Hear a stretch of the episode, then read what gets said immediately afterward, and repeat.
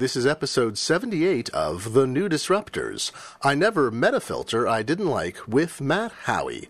Permanent archives at newdisrupt.org.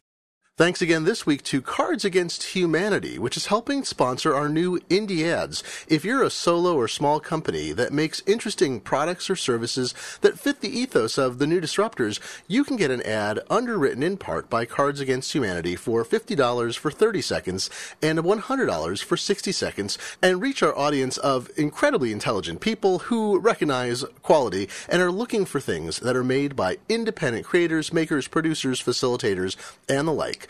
Go to newdisrupt.org slash indie dash ads to find out more information, or just go to our website and click on indie ads on any page to find out more about how you can place an independent ad on the new disruptors.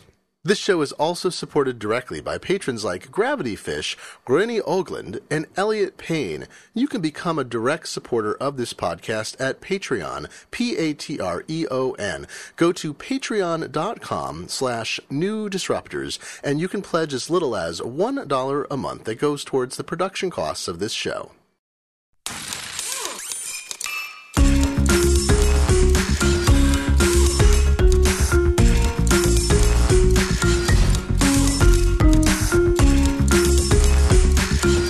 Welcome to The New Disruptors, a podcast dedicated to the proposition that Godwin was an optimist. Matt Haughey founded Metafilter, a well moderated forum for discussions about interesting things that expanded to also answer questions. At just a few weeks under 15 years old, it's a veteran of many internet life cycles. In the last couple of years, however, Metafilter began to face an existential challenge, which we'll talk about today, along with its history, its nature, and its future. Matt, thanks for coming on the podcast. Oh, thanks for having me, Glenn. It is such a pleasure. You are a fixture of the internet, and that I don't think of the internet without you and Metafilter. There's a there's a number of people like that, and I think you know, I think like what was what was life like before Matt? Because I don't I don't remember when I didn't hear about you because you've always been involved with interesting, often really generous things that give back to like the community, kind of more like the earlier days of the net before it went so commercial. Has that been an intentional thing that you've tried to be involved in, in things that lift everyone's boat? Uh, I definitely came from the academic web and sort of the academic roots of the internet, or you know, I guess aside from military, uh, most of the internet is well, especially the web is truly academic. You know, started from Tim Berners Lee doing physics papers. Uh, so, like in the mid '90s, you know, the Mosaic started showing up on computer. You know, I was an undergraduate on uh, like shared computers. There was a big M, you know, Mosaic thing, and I sort of played with that a little bit. And uh, you know, I was in grad school and used the internet extensively. So, and then I my first real web job was actually at UCLA. So, I'm I was still in the academic world, and um, you know that was sort of the mandate from at UCLA was basically share everything you do. Oh, that's great. So we my I was hired to basically work on Blackboard had just like launched, and uh, UCLA was trying to get websites for every single class. Uh, like an outgoing chancellor said it in like 1996 or 1997. Like in his last three months, he just said, "By next year, like every course will have its own website." Oh. And it's it was pretty insane for like late '96 to Yeah. say that. And and he leaves, and people go, "Wait, what?" How like all the computer groups, every department at UCLA kind of has a computer group that oversees you know that section of the university. So I think they had you know lots of quick meetings and they got lots of big budgets, and I was sort of hired to help out on we you know they had to build a CMS and uh, the group I was in that covered social science uh, the whole social science world like anthropology and economics and po- poli sci and stuff like that they were like we're going to make an open source version of a CMS that any other university can use we're going to use this brand new language called PHP or I think it I can't remember the first one had an F in it. I mean, before it even became PHP, and oh, uh, that sounds familiar. and I, and like the other half of the school was like, oh, we'll just buy this brand new commercial product called Blackboard, which you know it's still around and everyone hates, and it's sort of the awful CMS of schools right now. We were talking before the podcast about the content. So CMS, but I think all my listeners by now, I think we talk about CMSs in every other episode, but the content management system, that that becomes like a defining characteristic because whatever constraints you build in, however much money or cleverness you have, you know, if you're doing it for free, or if you're, you know, have a hundred million dollar Yeah. budget, whatever it is, it still, uh, it still constrains what you can do. So if you don't build in a way to make it easy to have animations or, you know, movies embedded in your system, you're not going to have them until somebody has the motivation or money to put them in. And that could totally affect the, you know, the next 10 years of development. Yeah, it's weird. I, I I like to think that like communities, um, the founder of a community sort of permeates everything that follows. I I often think like whatever foundational CMS something some publication starts with is basically going to be with it forever. Yeah, because you, find, and what, that's where the cruft comes from, right? And uh, Yeah. when I back in the mid, uh, like late '90s, I was uh, I was freelancing for the New York Times, and they had this ATEX system, which was the super advanced computer system of the 80s to drive newspaper typesetting and production, and it was totally extraordinary in its day. But by 1998, it was like something from the 1800s, and I was one of the only freelancers who ever figured out how to dial up a modem into their system and file stories directly into the CMS by by modem, and that was holding. You know, so they used that. I mean, they had to convert out of it, but like that. Was as bad as still being in metal type, and um, it, it's just interesting how that holds organizations back because they have so much not just like training and money invested, but it's almost a mindset. And and you see that even today, the New York Times that innovation report that got leaked, you know, or maybe distributed and pretended it was a leak after uh, Jill Abramson was fired. A lot of that was about, hey, these are the things we should be doing digitally, and we are still so broken up, and we think about print, and there's you know we need this kind of feature, and a lot of it was CMS stuff. It was like the CMS should support us being able to do X. You know, look at Quartz or look at these other sites that started up like Vox and Recode. They can do this. We should be able to as well. Yeah, yeah, definitely. But it's well, I, you know, and that's how you're talking about CMS. So, so after UCLA, I know you were an early person at uh, at Blogger, which helped define. You know, I mean, blogs. Blogger came after the concept of weblogs, but it really helped solidify and define what a blog was. Where were you in the in the in the scheme of things? Were you sort of on the programming side? Did you get involved in strategy as things were being developed? Um, it was uh, so it launched. Blogger launched in like summer of '99. It was sort of the first popular, widespread software. All the other early bloggers, I mean, had written their own systems because there was none. So everyone was either had their own content management system they made for themselves, or they were using flat HTML and they figured out some workflow to make that work. But uh, There was Dave Winer's uh, was it front uh, Userland Frontier, which was an outlining tool, but he built early blogging capability into it. And he was an an ur blogger as Yeah. well. Yeah, And there was probably, you know, a handful of people using his stuff. But for the most part, it's like the the world of television in 1948 where the television engineers are making the TV shows because they know how to operate the cameras as well. You know, so Blogger comes out and regular people can blog for the first time, but it required you had your own server and you FTP'd all your stuff up to it. But um, it was good in that it was all flat files and stuff. And so yeah, like in uh, early, I think it was January 2000. I think in, through '99, I just sort of met Ev and, and Ev Williams and Meg Meg Hourihan and uh, Paul Bausch, the other people that all worked at Pyra on Blogger, and you know I was sort of constantly emailing them and giving them feature ideas, and we were talking about things, and eventually Ev just said, "Hey, you know, why don't you come visit, and you know we should chat," and so I sort of spent the weekend in San Francisco and chatted up and tried to see where the future was. Uh, and um, by South by Southwest, I think of that year, March, they were like, "You can start April 1st, You know, they were trying to secure funding at the same Yeah. time, so they got some O'Reilly money um, and some other money, and they had like Pyra had about half a million dollars uh, to, you know, hire up five to ten people and and you know make a go of it. I, I got to get Tim O'Reilly on the show at some point because even though he runs what's now a kind of it's sort of like uh, I don't want to say vast. It's like it's it's sort of sprawling and complicated. But whenever you you scratch at, a, at early interesting internet stuff. Tim O'Reilly had a hand in it, like uh, Global Network Navigator in the Yeah. in '97, and Blogger, and like even Safari Books. Like that was a very, very, very early online subscription ebook thing that that still people are fighting to find a model that's like that. But uh, Yeah, and I think he was. I mean, this is all pre O'Reilly Tech Ventures or whatever it's called, OATV. Um, yeah, but I mean, he tells you. He's told the world his entire plan. He's just like, oh, I look at the edges, the bleeding edge of hacker culture, and just figure that's three years ahead of time. So I just look at what they had just dropped, and that'll be the next thing people pick up. I mean, he's he's Totally always right. he's always right about it, and I can see it.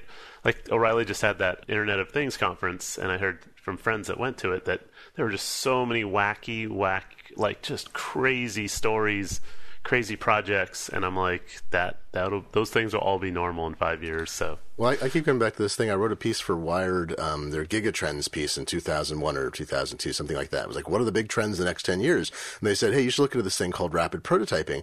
And I talked to people who I thought were out of their minds because I'm like, I don't have a material science background, but I have a good, strong science background. I knew what technology was capable of. And they're like, we'll be printing food. We'll be blah. And I'm like, you're nuts. That's like 50 years away. And, you know, it just shows you got to listen to people carefully because pretty much everything I was told 10 years ago, I mean, we're printing larynxes now. So, Yeah. uh, it's, it's going pretty well. I, I don't want to get too far off topic, but I realize like that, but it's interesting. You've, you've had a lot of association with people who are not necessarily futurists, but who clearly are seeing around the corner. They may not even know, but like Ev Williams, for instance, is involved with a bunch of stuff where it didn't necessarily begin as something like, well, this will be a billion dollar company, but it was clear he understood something fundamentally about how people interacted that other people did not or thought was a joke. Yeah, definitely. Um, yeah, I guess, I guess I, I I'm lucky enough to have really smart friends, and I think uh, maybe I'm bridging the gap between an idiot normal person and you know these bleeding edge friends. Uh, and I'm smart enough to notice the things that are probably important, and I should remember later. Uh, That's right. Well, that's and you distribute them because you've got this that that feeling. Well, and I was wondering how the, the transition. I mean, you were at Blogger at Pyra Labs uh, for a few years, but uh, then well, a year. what's oh, it was, it was a year. Okay. It, actually, it was 11 months and a few days because I never vested, you know, even a quarter of a percent in a blogger. But uh, I was at Amazon. yeah, so for I guess, se- I was at Amazon for seven months, so I feel you.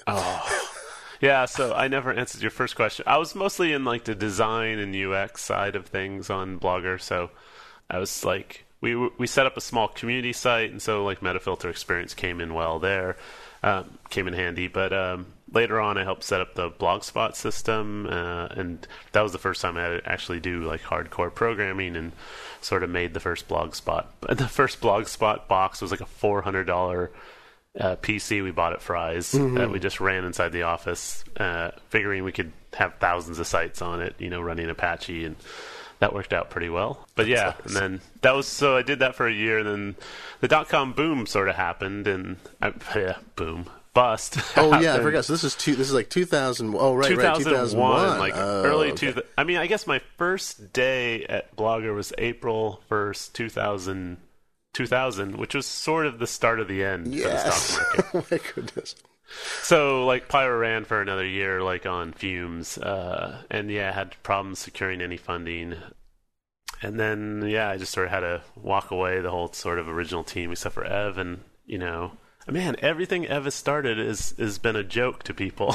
I know. It's well. This like is my you, problem You with me- mentioned that a little bit. It's my problem like, with Medium is I think Medium is like Medium's like the best CMS I've ever worked Yes. with. I have no idea. Even I even did content for it. The magazine was like a contractor, and we did content that was posted. We were sort of experimenting with different stuff, and we did like five months with them on that. And even with that, I you know I still look at it and go like, what is Mead? It's a publishing plat. What is it? And um, I'll, I'll link to a David Carr uh, New York Times piece that he wrote about it just a few days before we record this, where he's using the term platisher, a platform publisher. I know we're we kill that term, uh, but yeah, but that's a, that's another example that like Ev is doing something with Medium that we don't all get. That a lot of people don't get, and yet you know, but and yet Blogger and Twitter, like I'm not going to try to second guess that. yeah, everything he's ever started is people. The first response is joking from like the old, I guess, the established people that You know, like bloggers like, uh, like software that pre-does it for you. Kind of idiot needs that? Yeah. Like, and who wants to hear about your sandwich? And then Twitter, it's like, ugh, even worse. Like, It's- it's like texting but public. Like, who cares about your sandwich? And then Medium, like, oh, great, a great a place to write ginormous essays in a beautiful editor. Who cares? you know. Oh but, my god! I know. I can't figure out what it's gonna. That's the thing. I can't figure out what it's gonna become, and it's it's it's the best online writing environment that I think I've ever used. Oh so, God, yes. I mean, yeah, that's I the thing. Like, it. I write, I write there. I've got a blog, and my blog sometimes gets lots of views when I write some. I wrote a thing about um, Yahoo's new logo and got you know 150,000 views on it, which is rare. But I'm like, well, it's my blog. I own it, and I'm like, I wrote something the other day, and I just went to Medium because it was so much more natural to go there and write. They sucked me in. Yeah, I think I think Medium feels very uh, YouTube in 2005. Like, yes, we don't have no idea how people are going to get paid for their work. Um, there are there are thousands of people doing free work. We don't. There's no. There's no uh, trends here. There's no themes. Like we have no idea what this is going to be. But like in five years, it could be some big part of culture. And at the core of it is like seriously the best editor in a browser of all time. And it's a lot of things Ev talked about in the year 2000 that he wished. Like we were trying to get, you know, we were trying to get Word. I mean, it took till 2003, I think, to get this to work. But you could write in in a in the in a Word application on your PC or, or Mac, and then press a button and using you know web services magically post it to Blogger to your blog. And that I mean that took three years to get that right, and like that's what we always wanted was something as close as possible to like a, just a nice writing environment with good features. And the wacky thing about Medium is it's beautiful and easy to use the editor, but it's also like crazy powerful. Like you mm-hmm. can just paste in Markdown and it interprets everything. Oh, or, like or Vimeo URLs or image, like Yeah. you paste stuff down and it just it converts it and embeds it and lets you lets you position it. it does some smart stuff where you know if you double space stuff it prevents that from happening and like it's it's in i mean it, there's so much under the surface that it's totally nice totally insane Well, let, let's cycle back to these to these early days then too, because before uh, you joined Blogger, you had started Metafilter, and Yeah. um, and it's I think think about the what the past. I, uh, w- according to Wikipedia, you used Macromedia, Cold Fusion, and Microsoft SQL Server, which are both still active products. I mean, Cold Fusion's had its ups and downs, but I don't know. I mean, how many sites use it? It's still an actively produced and you know updated yeah piece it's of just- I- software. I- it's so metafilter is still written in cold fusion Is and it? microsoft sql server yeah we ne- like there was sort of a half-hearted attempt to convert to php and mysql in 2004 and then we just never finished it and it was just a massive project that we just I just kept putting on the back burner and just never got to. The other day I made a Cold Fusion joke on the day of the latest version oh, came out. yeah. Like t- two or three weeks ago, apparently they made a new version of it. I had no idea, and I made a great Cold Fusion joke. So every Cold Fusion developer in the world was looking at the the word Cold Fusion that day. And uh, and I remember Paul, who I work with, was saying like, "Oh, don't don't make a you know Cold Fusion sucks joke because those guys will come out of the Oh, yeah. And they did, you know, um, sir, it is actually used on thousands of government and education sites. Like, I was like, yes, I use it, morons. Like, I was making a joke about myself. Anyways, yeah. But this is, but that's the thing about reliability of tools. I mean, I'm assuming you've, I'm assuming you've updated somewhat over the years, but there was, there was an issue where like there's the, the parallel development of whether tools improve over time or you reprogram. So you can refactor your code, you can port to another language. I mean, I've seen, you know, there was this discussion, I'm forgetting the site where it was, they built everything in Ruby and then they Ruby on Rails and then they realized they made a horrible mistake. Like they felt like, and there's so many, I don't want to get into language wars, but because there's so many of those, but they realized that what they were trying to do did not sort of mentally fit the Ruby model and they rebuilt the whole thing in PHP and they were delighted. It required because of how they thought about things and because of their background. But, you know, in your case, uh, if the tools improve, if you've got a server that's 50,000 times faster today Yeah. than in 1999 and Microsoft's fixed issues and its current version is better and you, whatever version of Cold Fusion you've updated, you don't necessarily have to work on the code if everyone else fixes the, you know, the performance and other issues for you, do you? True. Yeah, true. Uh, and I started, so it's 99. I was just doing web design, and I was like the front end guy for the CMS for all the classes. And I wanted to learn a little more. I was kind of, I felt I felt exactly the way I feel right now about iOS apps and that I'm like, oh, why wouldn't someone build this thing that does this? Oh, I wish I knew how. And I was in the exact mindset for, gosh, I wish I could, you know, write my own software. So like everyone's not quite getting it right. I would really like to see a blog that did this. Yeah. And at the time, like Cold Fusion was the easiest, total easiest like programming language there was because it looked like HTML. So it was just like you write extra HTML instead of saying put an image here, it's like, hey, query the database, select star from users, and you know output here. And the output looked almost like HTML. So I lucked out in that I sort of uh, convinced my boss at work at UCLA that like you know I could chip in with some programming. I could maybe make a CMS for like department websites Mm. were still they were still like flat files. You know, like you know every department had a little brochureware site with like about ten pages, and it would be like you know our courses, our students, our faculty, our staff, and you know contact us and here's our research projects so they'd all be these six page sites and i was like i can make a cms you know where that's easier and maybe we can give each department a login to update their content themselves. So I like went to this like three day seminar, um, and I've been addicted to these things ever since. Like I've I've just figured out like that is the way I learn things. I can't sit there with a tutorial or a book all by myself or you know, code school doesn't do it for me. Like Oh, so you go to immersive, you go to like three day, like weekend. like a weekend or just a Oh, human a yeah. human could stand in front of me and just go through the beginner hello world tutorial and just force me to do it like in, while they wait and look at me and i will learn like any new language so quick but if i'm on my own i just i never make any headway so It's funny. I learned from looking at other people's code that I'm forced to modify. So when I took over the magazine, Marco Arment is probably I don't know. I mean, I'm going to say it because I don't know. I think Marco Arment is probably one of the best PHP programmers. I think he sort of hates and loves it, but he built this. You know, he built the framework at Tumblr originally with David Karp, and then spent years working on that. And then um, so I, he had this whole framework that underlie the magazine's uh, content management and publishing back end. And so I knew some PHP. I've been programming in PHP since the 90s, but hardly. And now I know PHP really well because I had like this ec- expert back end to learn. I'd poke at something and break. It's like, that's the wrong thing to do, but I could do it without pain. But it's interesting. There's so many different learning models. It's good that you found your, your method.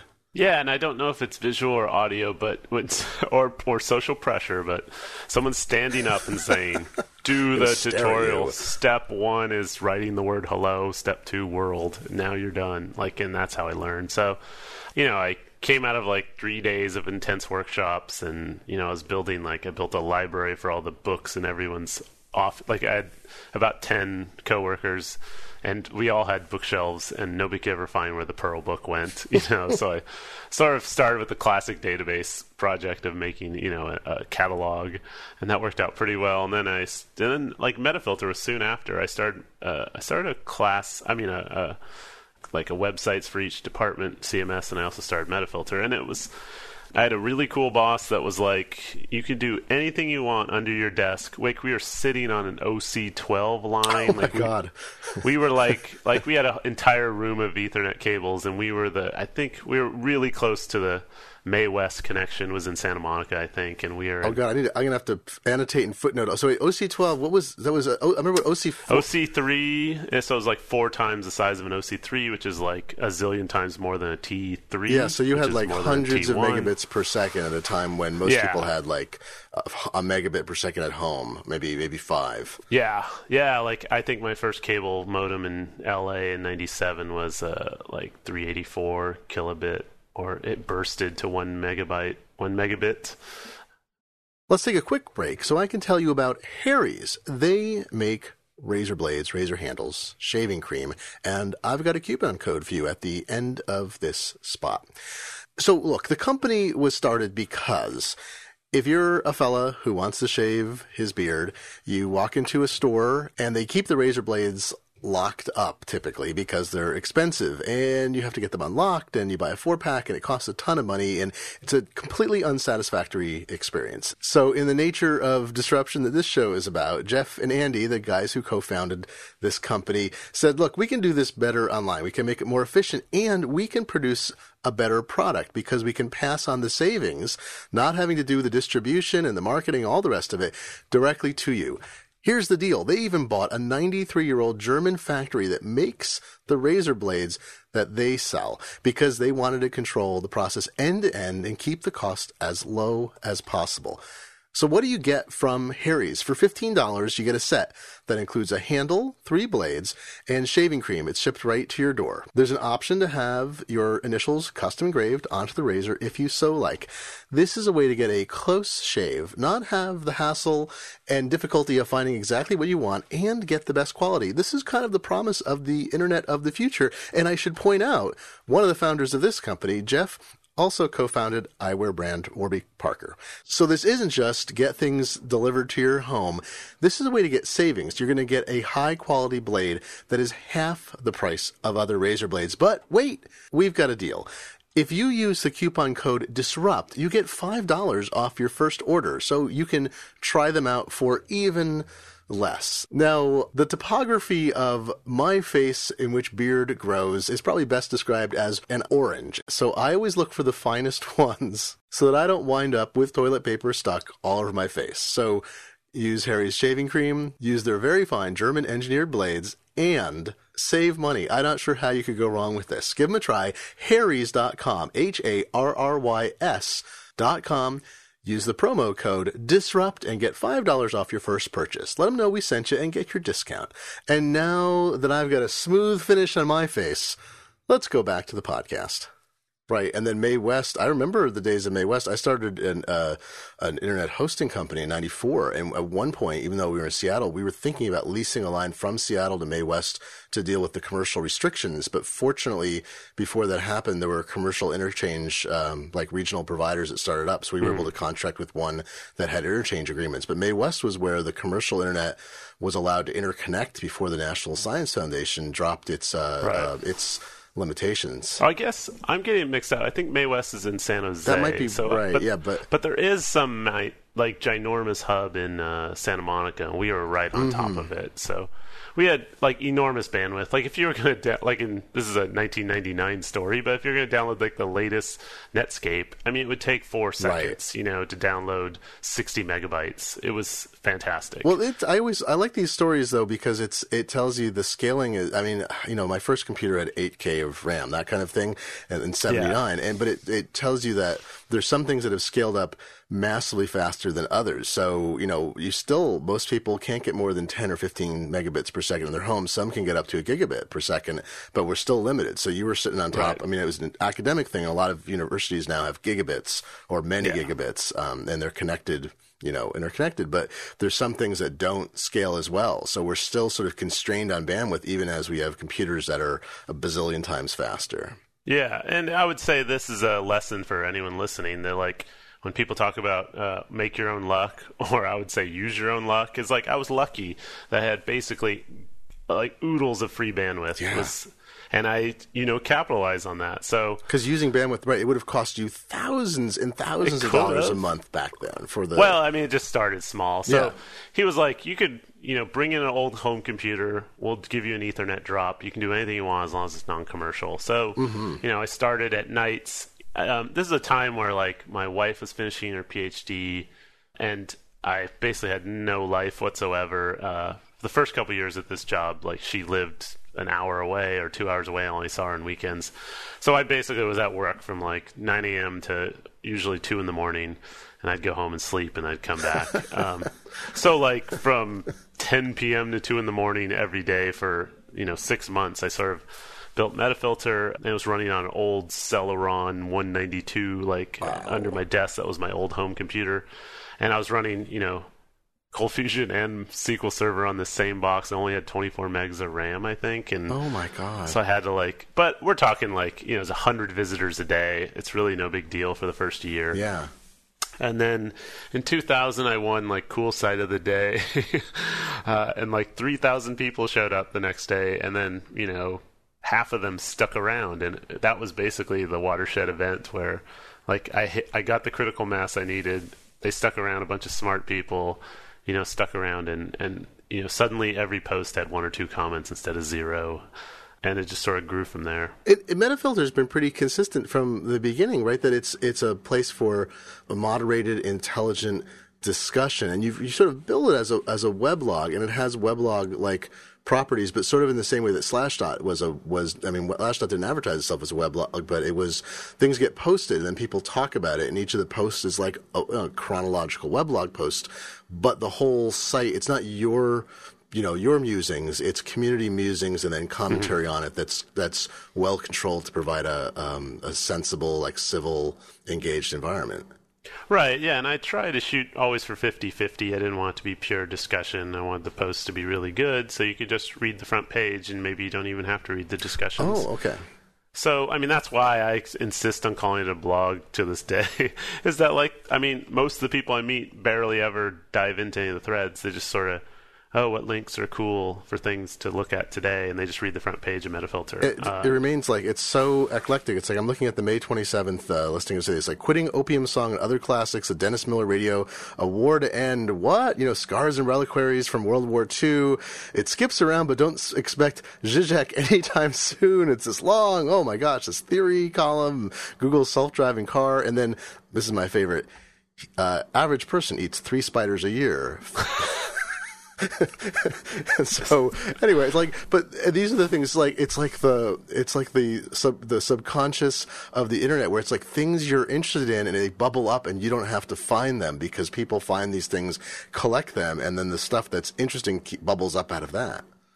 Yeah, definitely. I like. I mean, fun. You know, that's that's actually the trouble with the internet is it's too interesting right now. Right? There's too many yeah, things. I, I, just I just totally zoned out because I was looking at the front page oh, and reading all those posts. it's, it's, and you're like, it's too interesting. Uh-huh. It what? is. Yeah, it's like wait, it's, it's, like the average person actually eats zero person. The median person eats more than three spiders. Like who's eating the spiders? But all right, so the Browser so you're, you're you've been wor- you're working away on this, and you mm-hmm. um and you've gone through some uh, you know you so at UCLA you had free bandwidth. You go into Blogger. I know you were consulting for some other yeah. Oh, and and yeah, so I go to I go to um, Pyra and Blogger, and uh, uh, another stroke of luck is there was a former ISP in the building. Oh my god! So and we're on we're on Townsend Street, which is right up against like where Caltrain's stop is at the in the end of Soma. It's where Caltrain ends, uh, and so we're on that street right by the Caltrain station, and all those buildings are all filled with you know Wired and Macromedia, and everybody is on that street. But we had the one cool building that was like T1 and T3 connections in every room because there used to be a, a, ISP in there. So I had free bandwidth again. So all I did was like actually grab, you know, my old home computer from under my desk, drove up to San Francisco, plugged it in. You know, the site was down for six hours while oh I was God. on the 101 freeway. And so I had free bandwidth again for another year or two. The, you know, the, have you ever done the uh, you plug it into the UPS? The UPS is charged. You carry the whole thing out into the car and drive it while it's still running. Oh no, I have not. That's that. I, have been involved with that once, and I know there's some there's some larger sites where they have huge UPSs, and they've done it to prevent any not downtime, but to not have to power down and like re- worry about restarting it up. So a little crazy, but and if you want to know the the end, the last uh, step in my yeah. lucky free bandwidth story is um, so it goes for a while, and Ev keeps the office there for a year or two, and then eventually he has to give up the office. It was right before, I guess, Google came in to buy it. And so he loses the connection. I don't have a connection you know, and I'm scrambling. You know, he gives me like maybe two days notice, and I was kind of mad, but you know, I'd gotten free bandwidth for like two years. exactly right. Um, and, and, I had gotten bigger servers, and I'd have to like, hey Ev, can you meet me at the office on Saturday, and we can plug it in and you know migrate stuff, and like like Ev was really nice about it. Uh, you know, just sit in a dark room by himself while all these servers are running. Huh. Um, and then so when I had no bandwidth, uh, like a friend and uh, uh, member of Metafilter was like, okay, so this is crazy, but I'm a freelance photographer for Sports Illustrated, and they require that every freelancer has a T1 connection at home. So huh. my apart my apartment in New York has this T1 connection that AOL and Sports Illustrated, whatever Time Warner, whoever the heck their parent I don't company remember is, anymore. Yeah. Yeah, pays for it, and and he was like in college, and then he became a doctor later on. It was just this like once a year he'd go to the Super Bowl and shoot photos, and they just wanted him to be able to, you know, push him out when he uh, when he got home. So he was like, mail it to me, and I'll put it in the closet with my three other Oh servers. and God. the- so I got maybe another two and a half years out of that too. Uh, and he moved to Boston, and and Sports Illustrated set him up with a new T1, and so like my bandwidth for about five years, I think it was paid for by AOL or Time Warner. Uh, But tra- how was, then- what was traffic like? Were you able? I mean, T one is only uh, is like one and a half megabits per second, and while it's really solid, you know, it's a nice bidirectional connection. But so, but you were growing during this time too. Yeah, it wasn't too bad because Metafilter's like pure text. So in in uh, in actual bandwidth, it wasn't that bad, and it mm-hmm. didn't saturate his connection. And he was good, like IT guy, so he could traffic shape all he wanted. So he still had bandwidth. Yeah, it was satisfactory. I was amazed that it held up on 9/11. You know, post 9/11, a lot of people said they could only get to Metafilter, so that's why there's like 500 comments on the 9/11 thread because they couldn't load CNN. You know, CNN went to text only, and they couldn't load any of the major sites. And I was amazed that like you know there was probably 10,000 or 20,000 people hammering Metafilter, and it and it it was fine. The bandwidth was okay, and the server stayed up. I was really amazed. I never expected that. So, well, you're you're still like the Craigslist where you didn't, you've never really. I mean, they added photos too, I should say, but like you've never, you've never really gone into a direction where you said we need to do something. You know, suddenly need to go graphical and have you know responsive, uh, you know, Yeah. resizing of whatever. It's like you know, you focused on the discussion part and the text. Yeah, and I off. guess even today, you know, if, like with the 80 million people a year hitting it, you know, our bandwidth bills barely top like one terabyte a month in text. Uh, you know, and some of the pages are, you know, a megabyte of text. You know, when there's a thousand comments, uh, but it's not that much. Like, yeah, I think I'm lucky in that in that way that just being text only. The bandwidth was never really that much of a problem, but I did luck out on like whatever, maybe five, six years of free hosting. Yeah, and then by 2005, I mean, I started hosting. Uh, I started doing co-location of uh, servers that I ran for different sites in 2000. Gosh, what was it? Around that time, I think, because I was hosting. I was doing the same thing. I had they Seattle was. We had a, a, a competitive DSL providers for a while that were actually really affordable, and they kept the local uh, telco on their toes. So I could actually get into my office a reasonably fast, reasonably affordable connection. I was running servers off that for years at a fraction of, of hosting costs, and then I had to bump up to co-location. But by then, you know, gigabytes were not thousand dollars a piece; they were forty dollars a piece or something. Like the price had dropped so much that I could spend seven hundred dollars a month for like rack space and many gigabytes of bandwidth instead of you know seven thousand, and it and it became affordable around probably the same time you would have had a hunt for a more permanent home.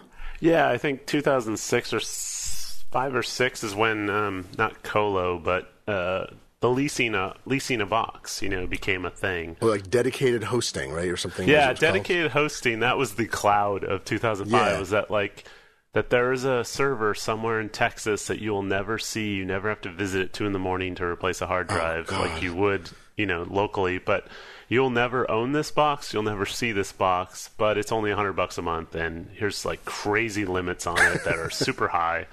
And that was like whoa, because I remember, you know, Pyra and Blogger servers were at you know Exodus, like probably the most expensive host in San Francisco in in the Bay Area.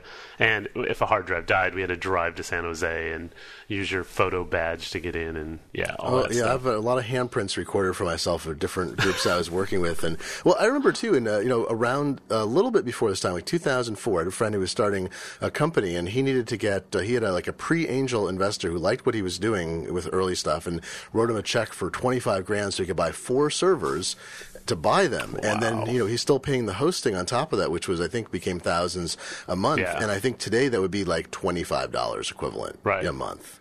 Yeah, and like we just recently had finally jumped to pure cloud Amazon hosting EC2 and our bill went from like we used to have a private rack in Seattle of all these leased boxes that was running around 4000 bucks a month for the last like 5 years and we just moved to EC2, and it like last month's bill was six hundred and twenty dollars. Hilarious, and and you probably have more power We and have less more concern. power, Yeah. yeah. and we can make a dupe of any of the boxes in five minutes and run it as a staging environment. Well- like if we, it's so much more flexible and powerful. And not to get too far into the technical weeds, although I think it's interesting. I, you know, this podcast we cover sort of the entrepreneurial spirit a bit, but it's also I think people like to know the scale of things that they haven't gotten into. It is I've I've been using virtual. I switched from using my own. I had my own hardware I owned and co-located, uh, and then gosh, I think it's f- three years ago now. I start. I did a piece for Ars Technica, in-depth article about virtual private servers (VPSs), where you don't even own. I mean, you know this, but state is you don't own the box. You're renting a virtualized machine inside some other box and they might move it from that you're, you know it's it's ethereal like EC2 I mean EC2 is even Yeah. one level abstracted because you don't even know where your stuff is about and uh, VPSs are maybe I mean EC2 is like a VPS but anyway so I switched to dedicated VPS hosting as opposed to Amazon I went to Linode and uh, and my bill went from I was paying I think a th- uh, I think yearly including hardware updates and not including my time at 2 a.m. is maybe I was paying fifteen thousand dollars a year and it went down to four thousand. And then Nice. the related advantage, which you've seen at EC2 or you will see at EC2 over time as well, is uh, a few weeks ago I was thinking, gosh, you know, Linode hasn't done an upgrade for a while, and I'm like, oh, I missed this post. They switched all of their hard drives to SSDs. They doubled the memory in every instance for the same price. They uh, increased the bandwidth by X amount. They increased their throughput by, and I was like, I am not paying more. I was paying four hundred dollars a month. Now I am paying. 250 a month and everything I have is from like 2 to 4 times bigger and 10 times faster. And I did not have to no, what it meant was I hit a button and they migrated my virtual machine to another one and it rebooted in the space of, you know, 30 to 60 minutes and suddenly I have a machine that essentially in essence is like I upgraded from a two thousand to five thousand dollar machine for the same price. Actually, I'm paying Yes. less because they upgraded so much. These are the so these are the scale issues that are crazy. I mean, that's where since you've been dealing with this for so long, you know, but it's interesting that you've got both constraints. That you have the issue that because you're so heavily text oriented, you don't need this ever growing, cra- even with bigger traffic, it doesn't scale to like, you know, YouTube video sharing. But, No, but at the same time, your costs uh, keep dropping over time with greater capability. Yeah, and if if I had gone full lamp stack a few years ago, you see things like DigitalOcean coming out, which are just like totally undercutting Amazon and Linode's pricing by like half. Oh yeah, it's like ten dollars a month. You get Yeah. a totally fantastic machine. You could serve probably you know hundred thousand people a day on. I could probably do Metafilter on two of their twenty dollar boxes, you know, and I, that's why I was like, "Holy cow, this is nuts!" The reason I, get mean, into this is I think this strips off that, that barrier to entry, which we, I mean, I know it's been years. Yeah. I mean, it's been years where the prices have become affordable. But when you get down to the point where, like, I have an idea 20 and I don't know how it'll scale, but for twenty dollars a month, I can play with this for the rest of my life without it even, you know, not even noticing. Yeah, yeah. I mean, that's the thing. Like kids today, as we're two old men talking about the last fifteen years of dumb development Yeah. decisions, but like, man, there's so many frameworks. There's so many. There's so much. So much of the stuff is half done for you, and the costs are so low. It's awesome that the barrier is getting w- so much lower every year. And well, so let, I think this is a good point to transition from the from the uh, the hardware and structural stuff into the content side because um, I, I thought. I think Metafilter. I mean, you guys are just shy of uh, again, according if Wikipedia is accurate. yeah. July fourteenth, nineteen ninety nine. Yep. And, and according to Wikipedia, your first site, your first post involved cats in scanners and the resulting Yep. pictures. So you were way ahead of your time. Yeah, I don't know why that was. It was actually something like the twentieth post I'd made in the database, but that was the first one that wasn't deleted beforehand. Oh! But yeah, it was just people wedging their cats in their scanners, and then every year since then, someone makes that post again. But then last year, it was uh, cat-scan.com, and like people would make the post in 2003, 2005, 2008, uh, and cat scan long ago became just a you know empty domain with you know that girl with the backpack looking over her shoulder or whatever. Oh my God. It become like just a, a placeholder page. She's fifty or- now, you know, and yeah. uh, the placeholder page was there for a decade, and last year I just on a lark was like emailed the you know contact info on the domain, and it was like some guy in China, and I just said, "Hey, can I buy this?" And he was like, "Um, like a thousand dollars," and I went, "That's crazy, you know, I'll give you like four hundred bucks," and he was like, "Okay." And so I bought. I the- have had that discussion so many times. People ask this ridiculous amount. I just bought a domain where they were like five thousand dollars. Said three hundred. They're like, sure. All right. Yeah, yeah, exactly. I, yeah, I felt bad. I should have asked for like a hundred or two hundred dollars. Um, but wow, the site is not working right Uh-oh. now. I will, I'll figure it out. But Before cat this dash yeah, scan, cat dash scan. yeah, it's not working right now. Jesus, I'll have to look at. It. It's basically a Metafilter server now, and uh, we turned we like turned it into like memories of Metafilter last year. You joked So- about ColdFusion, and this is the result. It hurt. No, I, it's actually probably in the cloud, you know, hosting migration the last few months. We probably forgot to turn it on. oh my god. So it's sitting there somewhere. But uh, yeah, we we launched our own little site of memories of Metafilter. Uh, that last I checked was working, and now and now it isn't. But um, that was fun to come full circle and Yeah, and you're almost at 15 years with something that's. It feels like it's fundamentally been the same guiding philosophy. I mean, it's you know one thing. It's your it's your company. You don't have a you know 50 people involved in making decisions. But um, but have you had to have you had to you know English the ball over the time? Have you felt like what your guiding principles were then have have been able to stay true over that period? Yeah, yeah. I mean, it was always just interesting stuff on the web, and and grow the site slowly in new directions as we saw fit. But you know that made sense.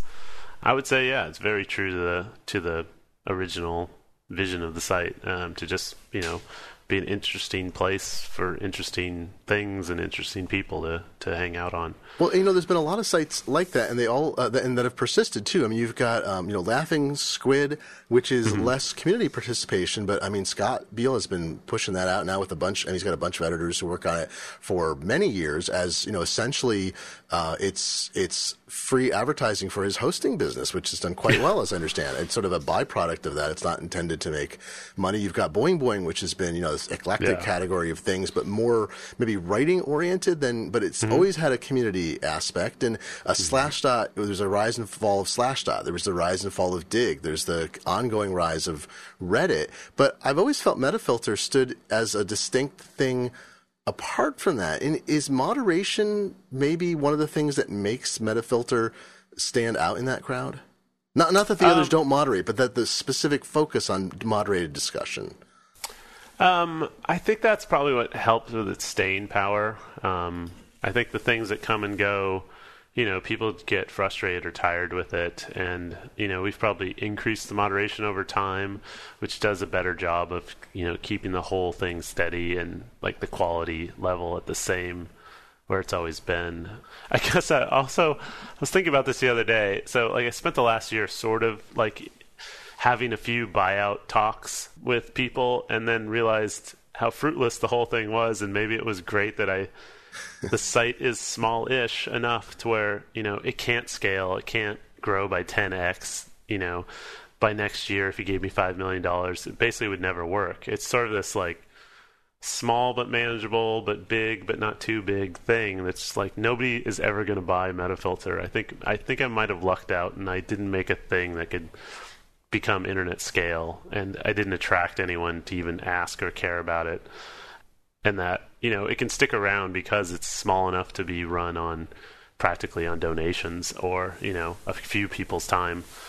Uh, but I think that's that's also another uh, um, thing I never intended, but kind of you know helped with its long term longevity. Oh, right, because most of your most of your costs are labor at this point because Yeah. the cloud costs are so low and you've reduced those. But so it's really people.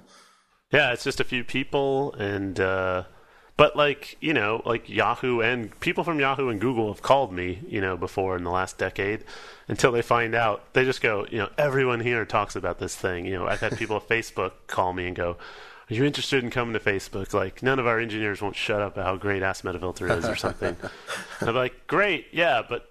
Like there's nothing here. I have no technology. There's no magical Python script. There's no there's nothing that Facebook could capitalize on except, you know, a human person at the top and a few humans below helping run it. Like, Yeah, and those aren't transferable, right? Like Instagram No. had technology, or and sometimes I mean, even you know, even if they buy something and shut it down, one of these big companies, they buy it because they want some specific ability or whatever. And strategically, you came up with something that's sustainable, and the internet companies today do not want sustainable things; they want growth, only growth things.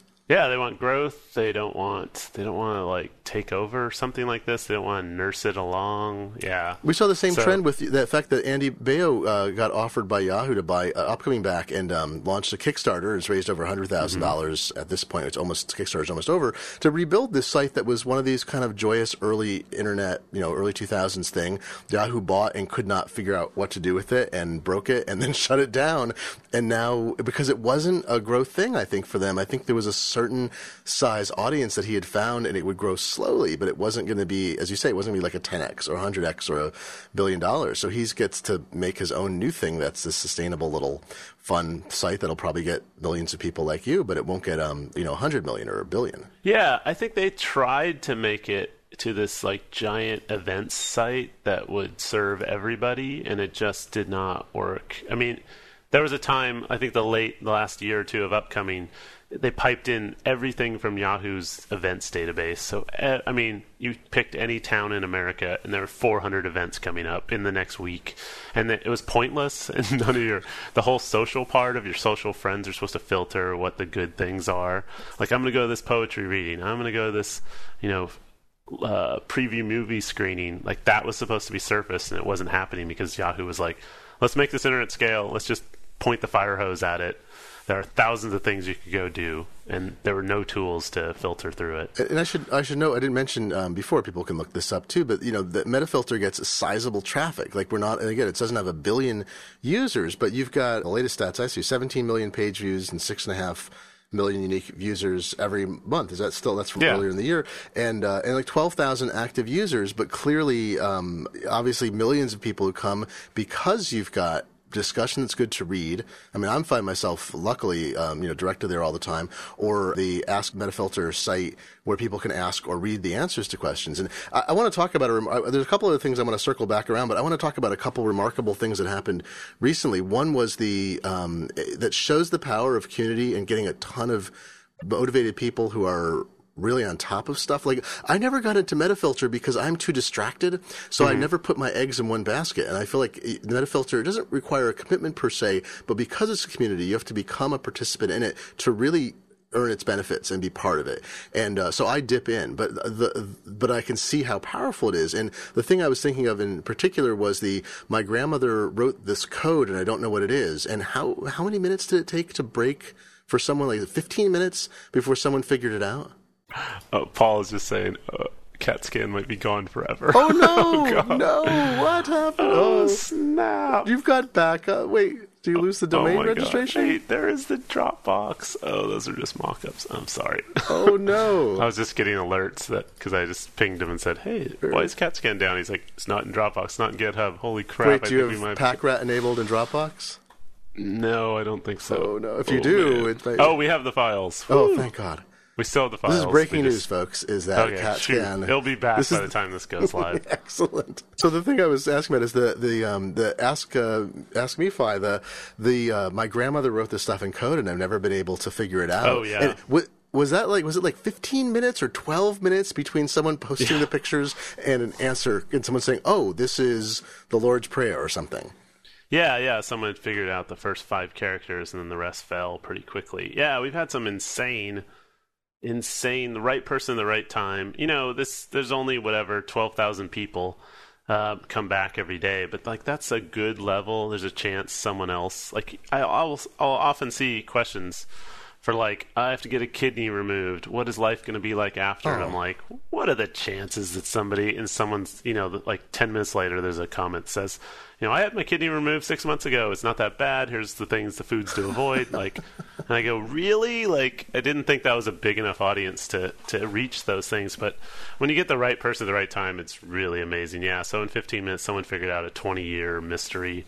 This just happened with Andy Baio in Upcoming. He was trying to find the original image he used for the background. Yes. And Rob Beschizza from uh, Boing Boing figured it out in 15 minutes, and it was the back of an album cover, which is like almost impossible to search for online because they only show It was actual a, covers. It was a sliver too. It wasn't even the whole yeah, thing. Right? It was, like a slice yeah. of and an he's like, cover. I think it's a Zappa cover, but when you go look up albums, you see the front of the albums, you never see the back. And Rob knew what it was So ask and me, found it. Ask MeFi is like the API to people's pattern recognition capabilities. yeah, and the, our other famous, like, amazing story that was 20 minutes or less, or the pizza was free, was um, I don't know if you saw the the psycho. I mean, the chances are so nuts that um, this this kid asked, like, I'm gonna go with my um, parents to visit Austria, and my grandparents fled the Nazis, and uh, all we have are some. All we have is an address of where he once lived. Oh my God. Like we want to go visit it, this building, but like, how do we find out more about it and stuff? And uh, and like, oh, what they ask for? Oh, they want to know where he lived. That's right. They knew he lived in Austria in 1939. And so they're like, is there a such thing as like a phone book for 19? Is there even a thing people had back then? Yeah. And like 20 minutes later, someone from the Holocaust Museum in Washington D.C. was a member, a, a prominent member, just went, "Yeah, we totally have like archives with thousands of phone books for specifically this reason, so you can look up because there was no privacy back then. So if you want, if you have his first name and last name, we can find it in there in the equivalent of the white pages of 1939 for Austria, which we, you know, the capital city that we have. And like in 20 minutes, it was great. They found out, they gave him the exact address.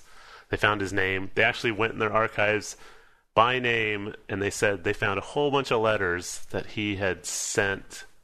Um, he was like he was the first one to flee to America, and then he sent a whole bunch of letters back to Austria, and I think the post office held it or something. It never got to the family, so they they got to give the family like a pile of of letters that their grandfather had written to the family, and they said like this was going to be destroyed in two months. Like we had held it for fifty Oh my years. God. Like we were going to get rid of like it was slated for destruction at the end of the year, and you're like so great you contacted us. Uh, and then he posted like a couple months later, he posted a picture in front of the building where his, his uh, grandfather lived. Like it was amazing. Like who has? But and you might, Yeah, but you might totally expect nuts. it like from from Twitter. There's a hundred million people or hundred million accounts. There's five people who use Twitter actually, and I and I'm one of them.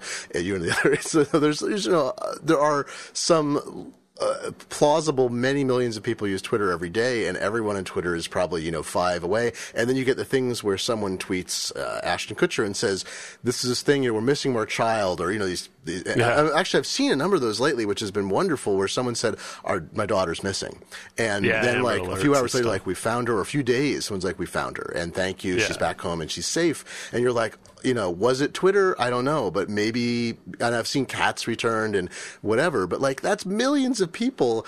But you have the right twelve thousand people coming every day, Mm-hmm. Right. is what it seems like. If you have that degree of, you know, what's funny is I remember when Google launched Google Answers, just long dead, uh, in the Mm-hmm. early two thousands. I wanted to find out. There's this quote from uh, from Albert Einstein. I wanted to use in a news article where he said it was about uh, it's about wireless, and and some uh, wireless groups were using a, a wi- like uh Wi-Fi community groups, and it was something about uh, a reporter asked Einstein, "How does wireless telegraphy work?" And he said, "Oh, it's imagine this. There's a cat whose head is in New York and the tail is in Los Angeles, and when you pull the tail in Los Angeles, the head in New York squawks, except." There is no cat, and this is and there was a group group that called itself No Cat as a result. Oh, right. And so Yeah. I go to Google Answers. You'll like this story, I think, because it involves Jessamyn West. ah. and I forget if it was her or she told me to go there because she was an early active uh, uh, Google Answer participant because they were paying people giving answers, and she's a librarian, researcher, and so forth. And someone got in touch with the Albert Einstein Institute in Jerusalem on my behalf, who said we can't find any instance of him saying it. It sounds like the kind of thing he said, but we can't verify it. It's like okay. He did say things like that, but and I mentioned Jessamyn West. She's been one of your was one of your moderators, and this this can get us into um, so there's one sidebar I want to take before we do this, which is uh, we'll talk about what's been going on recently. But uh, the one sidebar is the PVR blog, the personal video recorder blog that you ran for about five years. It's I know it was separate from Metafilter. It's a side interest of yours, but it seemed to me it recapitulated or it told the story, I should say, of a lot of the rise and falls of a lot of things during that period and the perils of Google advertising and, and everything. Why did you, uh, uh, was it a blog post? Something provoked you to start a separate site in 2004. Did you get a lot of response to a, an initial post about it? I've forgotten. Uh, yeah, so it was 2003. I'd done a couple posts on my blog in 2001 and 2 about TiVo, and uh, there was this wacky TiVo explosion in like 2000, spring of 2000 or 2001. Like TiVo gave had a giveaway contest, right? And I think Kottke was the first one to discover it. And if you wrote an essay, they were supposed to give away like one TiVo a day for like for six months. And it turns out, well, like Jason did it, he won it, and he made a post about it. And then everyone who knew Jason tried it, Mm-hmm. and like ninety percent of us got a free TiVo out of it. Oh my like, gosh. What I actually think is they had a new version coming out. They had warehouses filled with the old, slower OS and, and smaller hard drives, and they just said like I was supposed to have won a you know forty gig hard drive one that could only record twenty hours, and I got something double the size. Yeah. you know, like they must have ran out and they gave newer ones, but it was the best thing in the world. The most connected internet people in the world. Like I know 30 people that got a free TiVo that year. And then so a year or two goes by and like I was the one who spent weekends tinkering with it and I was the guy who figured out like oh you can triple the hard drive. You know, back then hard drives would double every year and be half the price. So, you know, you could wedge, you know, a 200 gig hard drive in it and then mm-hmm. a 500 gig hard drive in it. And you have to run these linux commands. It takes an afternoon basically. And so i'd write it up for friends and friends were kind of looking to me a lot. Like these these 30 friends that had tivos you know were constantly asking me stuff. And i i realized you know oh i probably have enough you know knowledge here to like make a sub blog so I launched it the same day I think that AdSense launched. So I think it was like June of 2003 or July of 2003.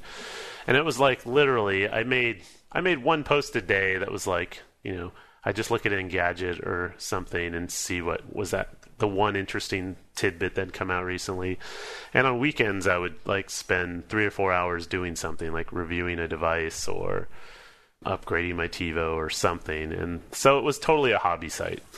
But I was amazed on the first day it launched. It was, you know, I had like five posts maybe that I'd writ- wrote a week earlier. Like I made a hundred dollars on the first day, and that like completely blew me away. Like that was something I'd never seen before in my life. Mm-hmm. So like a hundred dollars, you know, it was at TightPad and it cost me eight bucks a month or something. And I was like, I just made like a year of hosting, like in one day. Like that was my high bar. Like oh my god. I mean, I, I was coming from the academic world you know, I was at Pyra for a short time, but then I was at Creative Commons, which is a nonprofit. Like, you know, I'm not around money. I've never been around money my entire life. So making hundred dollars one day was like the most amazing thing that ever happened to me.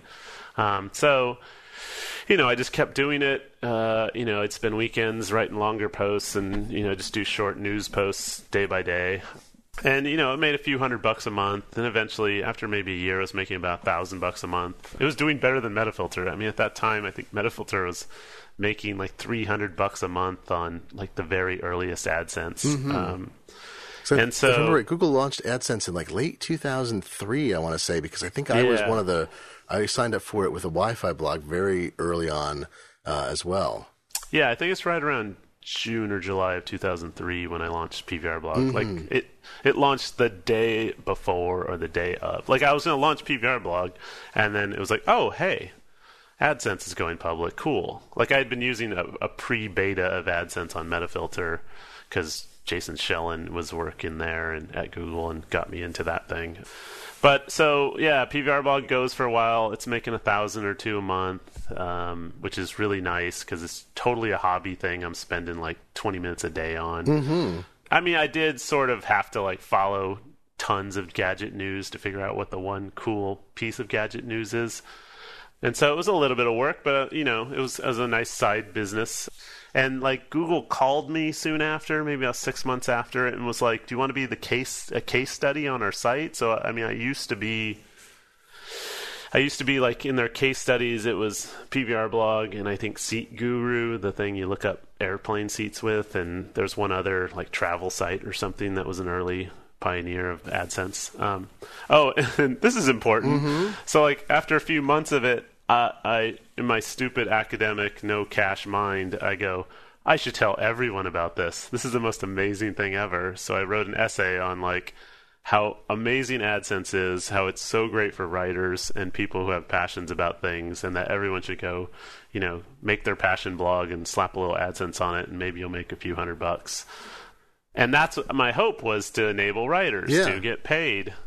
But really, it sort of launched the entire like gross, you know, SEO, you know, des- I call it design for AdSense, DFA is what it's oh called internally. Like just like there was shovelware junk sites of just grabbing RSS from blogs and slapping ads on them, and people tried all kinds of crazy ass experiments just to. I mean, I mean, I it was sort of like commercial blogging launched, but also the scummy parts of spam blogs launched because of it. Well, people figured out what the most, the highest valued keywords were too, Right. and so there's all the was it mesothelioma, Yeah. mesothelioma, the uh, yeah, that weird lung cancer yeah, can by asbestos. Yeah. so people would create blogs that essentially mentioned the word, and because they were, it was like sixty dollars a click because all the lawyers had jumped on the settlement money that was coming out, and uh, you saw it all over the place. You're like, why is everyone talking about mesothelioma? That's a very Yeah. obscure. Oh, because they're making you know thousand dollars a day from people clicking on those ads. And when I told a friend, I told a friend that I used to use Google News alerts to just search for the word TiVo,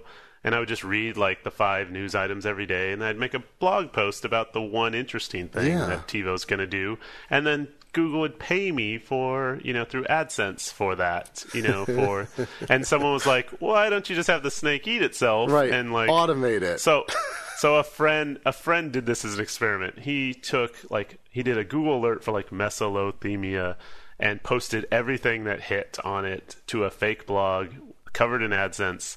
In three days, he made seventeen thousand dollars, and then Google shut it down.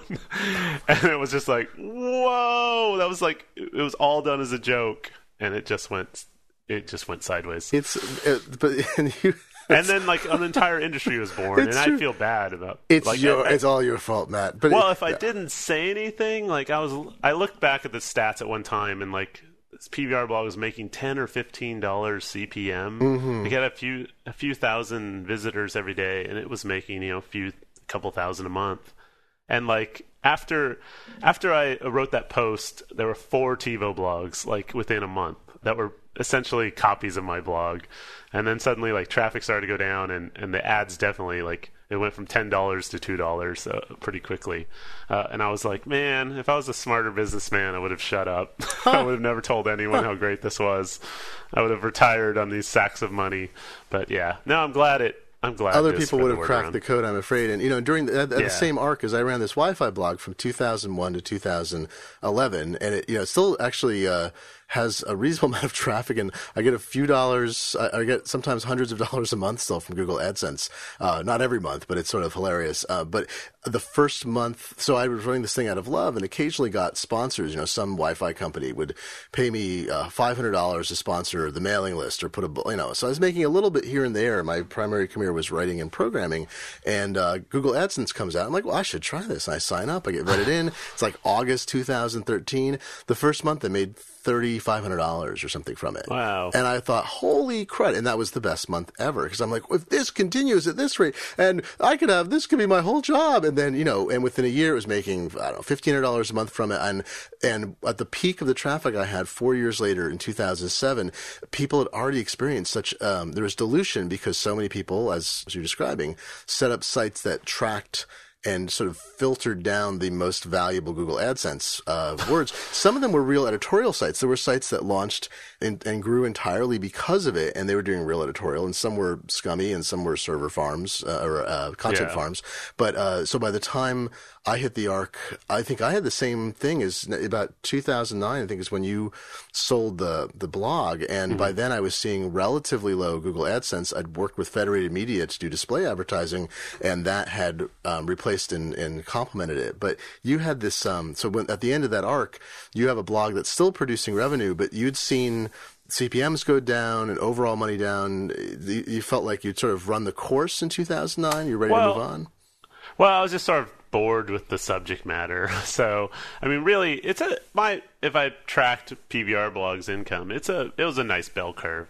So it it built from a few hundred dollars a month to a couple thousand a month, and it, at its peak, it was mostly Federated Media selling big display ads that were super expensive. And you know, I was making four grand a month at one time on that site, and that was probably 2006 or 7 mm-hmm. And I was still only making maybe one post a day, and you know, one a week. That was a lengthy post. And then after that, I mean, it was just like growing up, having a kid, you know no longer being. I mean, TiVo was releasing less products less often, so it just wasn't. It was an oxygen thing, right? My Wi-Fi site started to fade when actually you could buy things with Wi-Fi Wi- everywhere. Yeah, well, it was everywhere, and it started because people had no idea what was going on. The hardware, software, hotspots, infrastructure didn't work.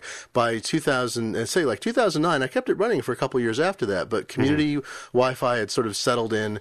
Uh, municipal Wi-Fi had essentially died, and you everything you bought had Wi-Fi in it, and it worked without drivers and configuration. So by the Yeah. same token, by 2009 for for PVRs, I think Every cable company had Yeah, you one. just- you, you know, know, a, it's uh, a like- bad clone of TiVo. Yeah, and it was like you know it's a hundred bucks part if or less or free or they throw it in and then it's like what you know so you didn't need you didn't need to explain it anymore. People weren't confused Right. and it wasn't like a five hundred dollar item they're trying to sort out. It's like it's uh, five dollars on their bill. Right, and I could have been like, uh, you know, migrate into mobile video, and there's all, you know, watching, you know, covering Netflix streaming, covering iPad video apps, like that. That would be the obvious place to go. I was just tired of writing about gadgets, you know. I was also getting older and tired of, you know, I think everyone who's ever done gadget reviews kind of stuff, like uh, the 14 year old boy inside of you is so stoked at the idea of ever having a job reviewing gadgets. And then, like, you fast forward to six months or two years later, and you have a pile of unopened boxes in your office of all the latest, greatest stuff. And you look at it with dread instead of wonder. Oh my So I think I got to that point where like everyone's sending me everything, you know, sling boxes and like portable hard drives that can do video. Like like all these companies are sending me stuff.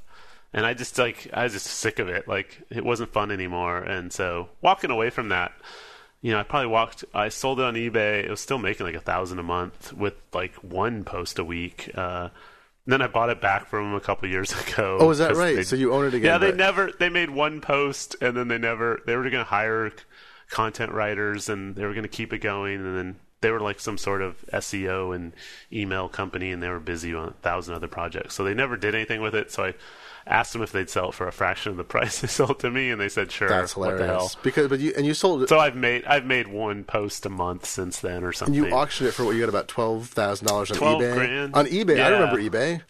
That's, Yeah, I just wanted I wanted to do it public, like the classic uh, academic mindset. I prefer to do everything in public, and because I had a lot of people email from like small tech sites, you know, not like Engadget size, but something below that, going, "We would love to do this deal privately with you. We don't want this to be public. How much we paid?" And I was like, "Well, I kind of want to see it public. I want to see what a domain costs these days." Um, so it was fun, and I I guessed it might have made ten grand, so it was pretty close to that. That's right. Um, the yearly, the yearly earnings, and then their expectation they can increase it. And Yeah. um, well, th- this cycles us back around to sort of um, you know the, some of the impetus for getting you on the show about what's about you're living in the open, being transparent, and um, what's going on with Metafilter, Google traffic, and Google advertising. And, and I can link to you've written extensively about this, and I can link to that. So you don't have to recapitulate everything because you go into some depth. But this is that petard we all get hoisted by is uh, Metafilter thrives on Google people finding you through Google as well as your regular readers, but people find you through Google, and it thrives on Google ads that help fund the cost of paying moderators and your and your bills. What what happened uh, starting a, a, a, sounds like a couple years ago that's affected your ability to um, remain viable in the way you were?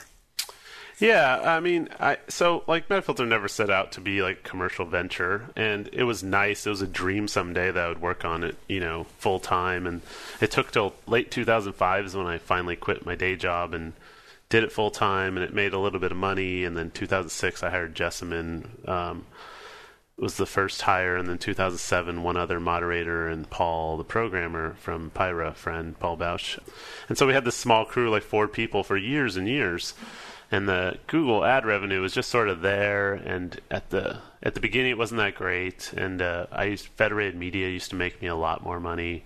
Um, I used to have about three or four sources of income, and then eventually, like Ask Metafilter just started getting indexed better and better anytime Matt Cutts would tweet like, "Oh, hey, we just you know updated, you know, our search engine. There's going to be less junk results. Things should get better." Like we'd see a five or ten percent jump in traffic, and it went like that for eight years.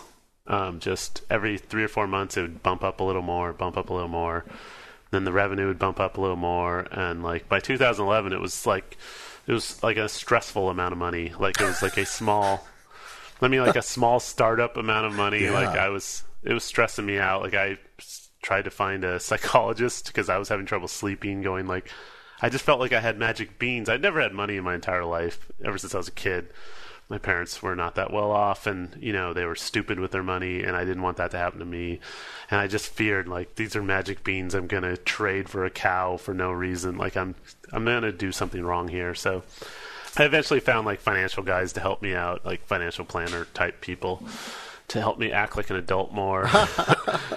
um, I bought a lot of bikes for fun, um, probably too many, but so yeah, it just kept growing and growing and growing. Then yeah, in November 2012, I just woke up one day and like the revenue and traffic were way down. And at first, I thought it was no big deal because Google used to do um, like maintenance on their systems and servers on Saturdays every three or four months. And so I was like, this is a Saturday, so it looks like there's half the traffic, but you know, I'll wait till Monday. They'll usually restore the data by Monday. Uh, you know, it's they always like the services are always down for part of Saturday, and then like by Sunday, I'm like, wait, this looks real. Like Sunday's stuff is down. This can't be right. And I checked. We used Chartbeat as well as Google Analytics, and both of them are lining up the exact same numbers. So I went, oh Oh snap! yeah. And I read around uh, all the recent updates, and it was a lot of like, don't have too many ads, don't have more than one ad above the fold.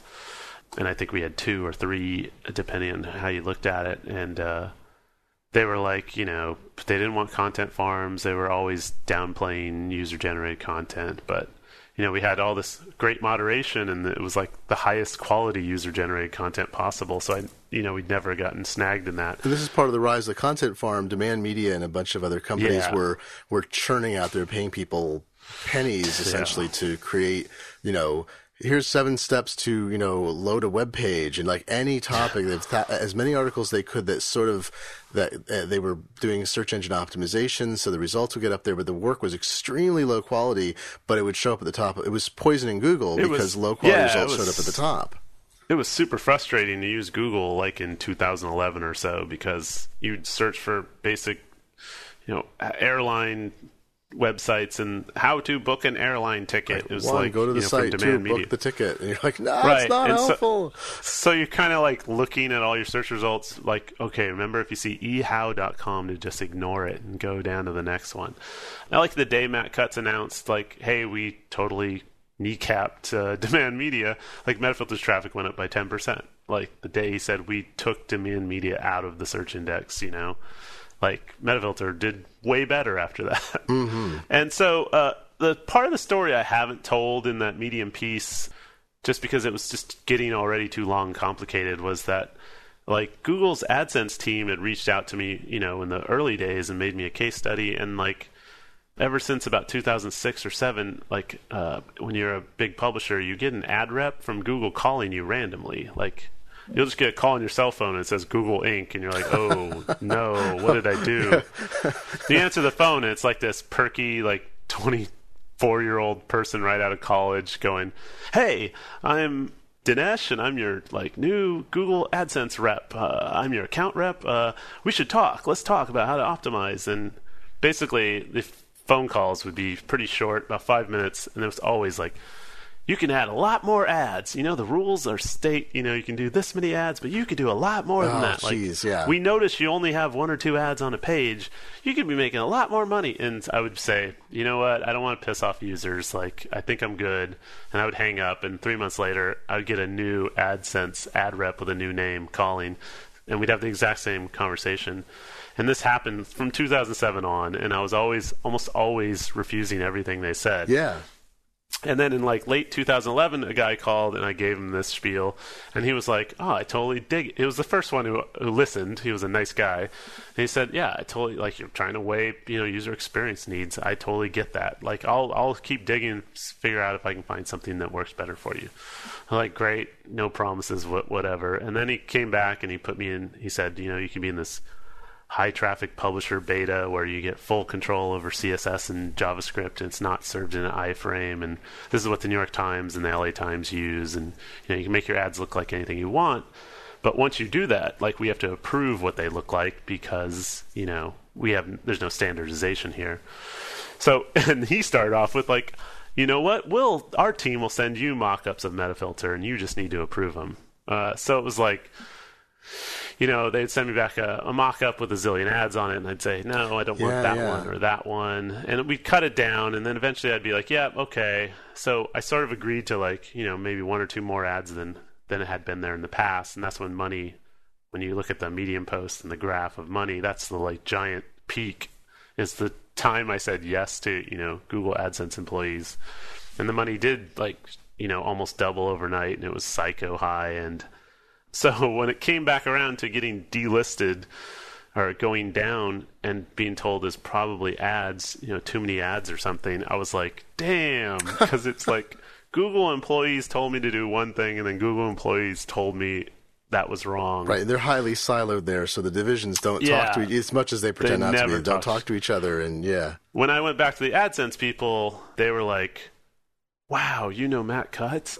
that was their first response.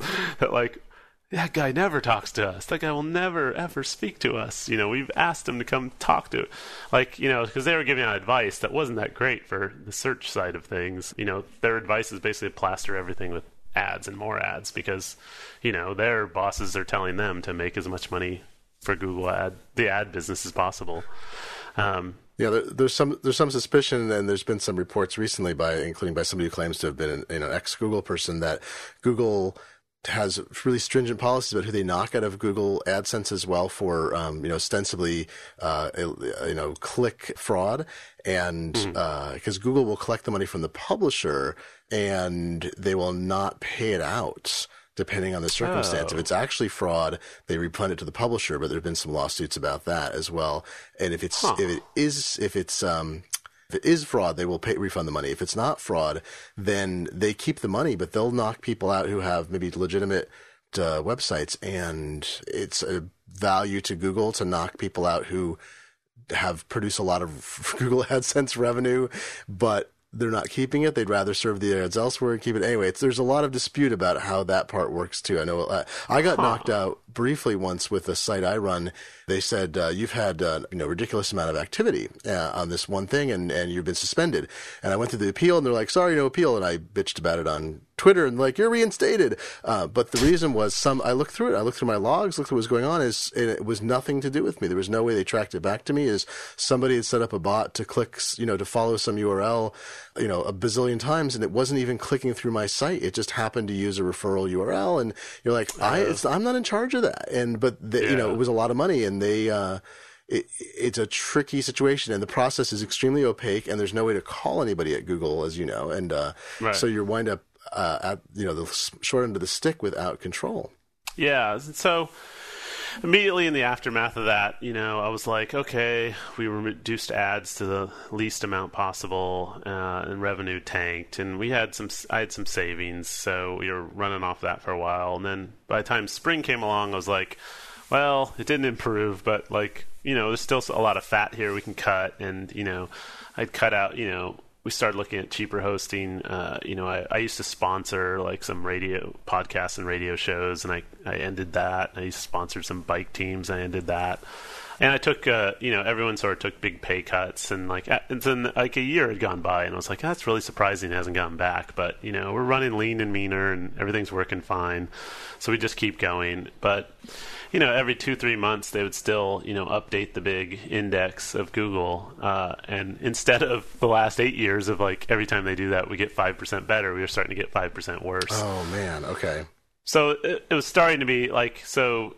You know, after a year, you know, we're doing better, we're doing fine, we're breaking even, and then you know, the next month it's five percent less. Okay, that's fine. We'll just uh, we'll cut back on this one thing. One part timer's hours can be cut. You know, and then you know when it reached like a year and a half of it, we it was kind of death by a thousand cuts at that point, and like April 1st. I mean, I'd been talking this with staff since January, big time. Like, you know, we like I have enough money in the bank for like 3 more months if things go south on us. Like we're just barely breaking even right now.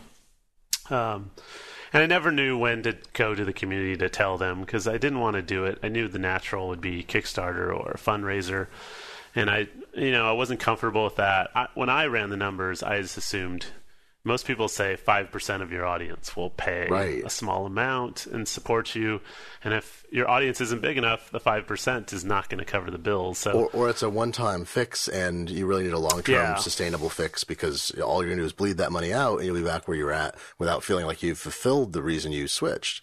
Right, yeah, and I thought, oh, I mean, I know I've never really asked the community for for money, and I would get a good response. Like, but if I raised like a hundred thousand on Kickstarter, that's why I figured I would lose this year. That like, you know, everyone would gladly pay it, and I think we'd hit it, and then January of next year, I'd have to do it all over again, and I would, you know, good luck. Like, there's no way that would happen. So. When I ran the numbers of like people would monthly give us a couple bucks, I thought you know we could maybe raise a couple grand a month uh, that way, and you know we were looking at like almost ten thousand dollar deficits. Uh, so I was like, this is never going to work, you know. So I got to the you know last point possible, and then April first we saw like another ten percent reduction, Oh. and I was just like, oh man, there's no way like we're not going to make it through the summer at this point.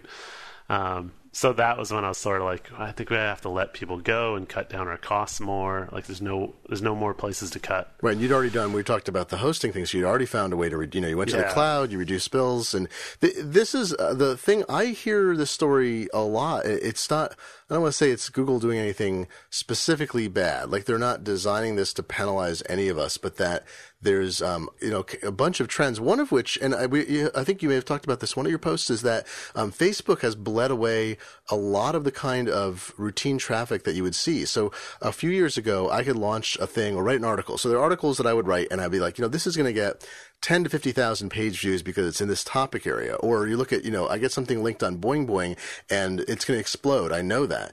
Now, uh, you know, certainly the last year, and this was part of my experiment with Medium where I was testing to see where people came from and went to. And, uh, if you get an article on Facebook that's the right kind and people can't just read the summary, but they see it and it intrigues them enough to click through, then you get massive traffic. But I see things as little as, I want to say, 5 to 10% of what I would expect three years ago is now the traffic I see on articles or even launching new ventures. It just, if it's not fully integrated in a way that Facebook rewards and maybe Twitter and maybe Pinterest and maybe some of these other sites, then it's almost impossible to get that traction we used to be able to get. Right. Yeah. And um, yeah. And I mean, part of it, yeah, is Metafilter. Like the world is passing Metafilter by, and I'm okay with that.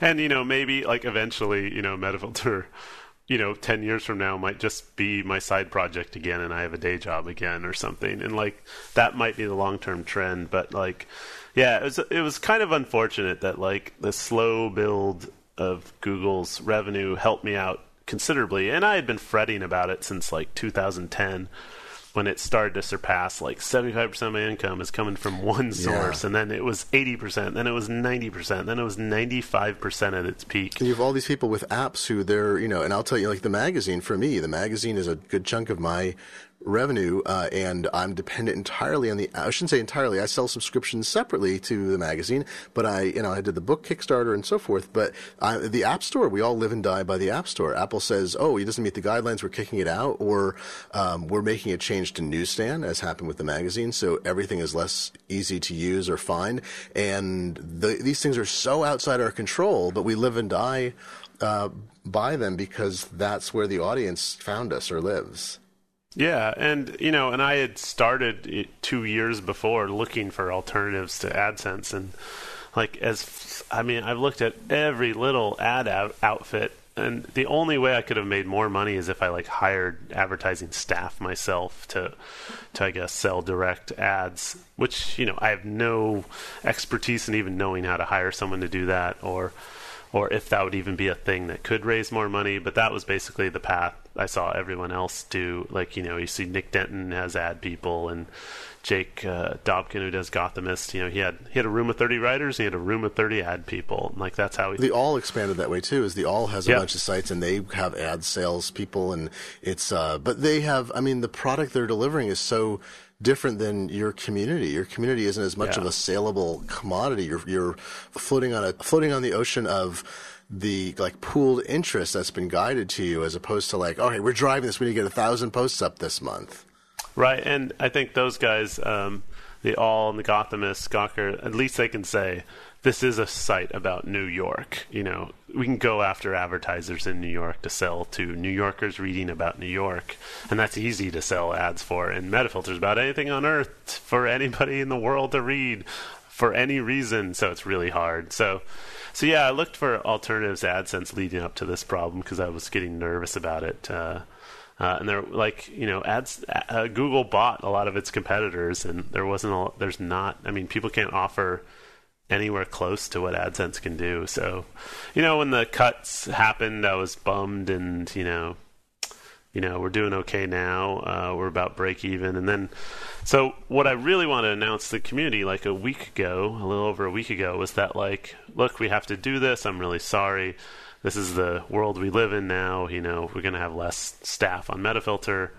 Uh, and, you know, I really wanted the message to be like, be prepared. Like, you mm-hmm. know, it might take an hour to answer your contact form email instead of 30 seconds. Like, we are really nuts about, you know, like sub two minute response times on emails.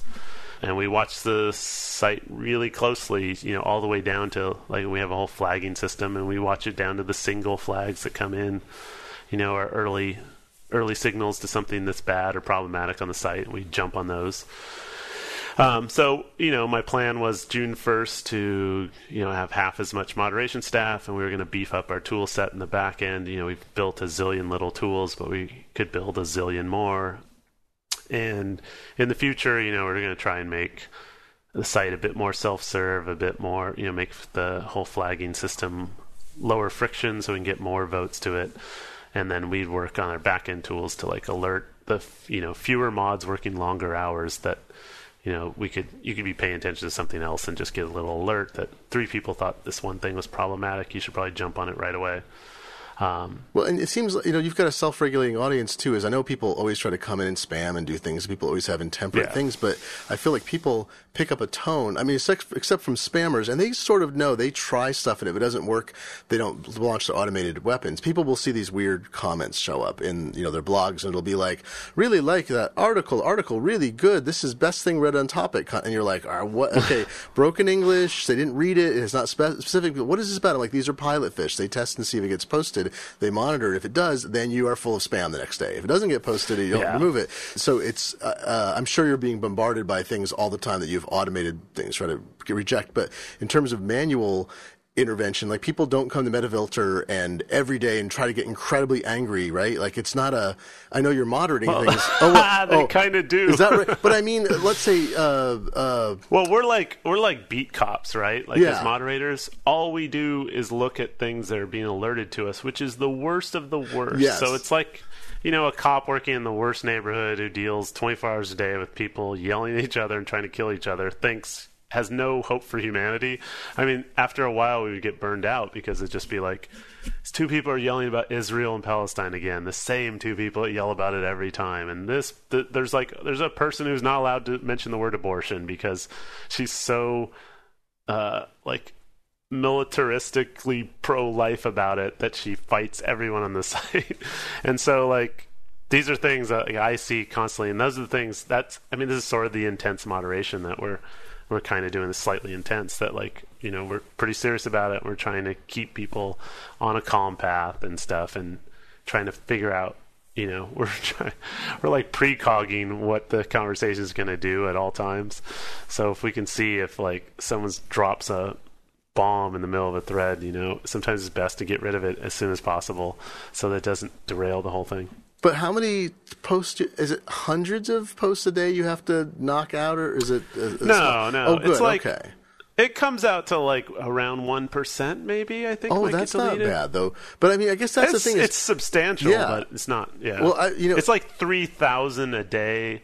There's probably something like three thousand comments a day. There's about thirty posts. We're talking just Metafilter, and like you know, we might delete twenty to 30 comments mm-hmm. out of mm-hmm. 3,000. And Ask Metafilter is a lot different. Um, it's very stringent. It's more like you have to have an answer to the question. You know, if you're going to post a joke or a non-answer, or you're going to question the questioner's motives and stuff like that, we'll remove those. And those are pretty cut and dry. And those are less than one percent, um, and they're about the same. Yeah. So it's not a ton, but it's more than most people do, um, and we're super careful about it. You're so responsive. So you're so, but I guess I, I it sounds like you're trying to judge how to automate more to set thresholds a little differently, and Mm-hmm. and you know, ostensibly the community steps up. The way you're talking about it is people may be more ready to flag or do something or alert you because they know that to keep the community the way they want, that the, the financial infrastructure, financial support doesn't necessarily align as well as it used to with you guys having, you know, sub millisecond response. Maybe it's going to be a few minutes or something. And so if the community, if that means in the past someone's like, I don't need to flag it, the moderators deal with it. Now someone's like, oh, I'm going to flag that. So they take a look at it and five people flag it where one might have before or nobody. Right. Yeah, that's our hope. And also, there's things like, you know, at the height of Metafilter, you know, we might work three to five hour shifts, and you're like st- you're like staring at the matrix, like you're looking at an Ajax page of all problematic areas in real time as they come in, and you might do that for three hours intensely. Like that is the that's the most important screen on your on your desktop. Uh, and and the flip side is like five years ago.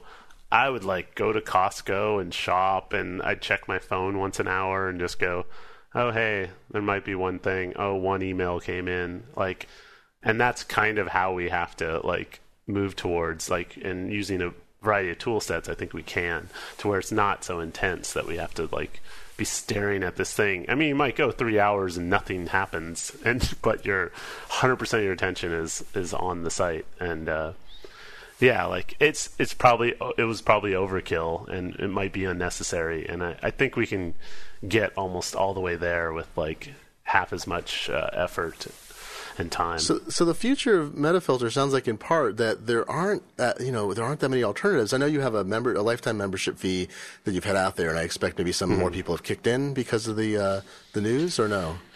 Yeah, yeah. So like we did the news, and the the goal of the news was to like prepare people for a change in sort of um, staffing and a change in possibly you know tone or or activity on the site. And like I didn't even mention money. Like I was just saying, you know, when we cut these positions, we will be back at break even, and we could survive for another year. Like this should be fine. We'll be fine. You know, just prepare for our onslaught of new features and tools and and roll with it. But people are dying to help, and so they just they started when someone found like an old donation page I set up in 2001 to raise money for a new server. And like I raised like a thousand bucks, you know, to buy a two thousand dollar server. I kicked in my own money, and so there was this page. I didn't even know it was still around. Uh, and so they clicked on that PayPal thing, and then someone else was like, "Oh, hey, here's how you set up monthly subscriptions. There's an option in the PayPal settings to do that." So, like, you know, a few hundred, like a couple hundred people did it in the first few hours, and I was like, "Holy crap! Like, this is kind of what I estimated the total support from the community would be."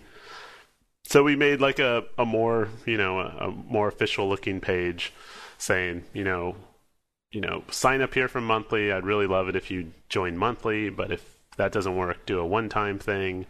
That's great as well. Uh, and or you can mail me a check if you hate PayPal so much.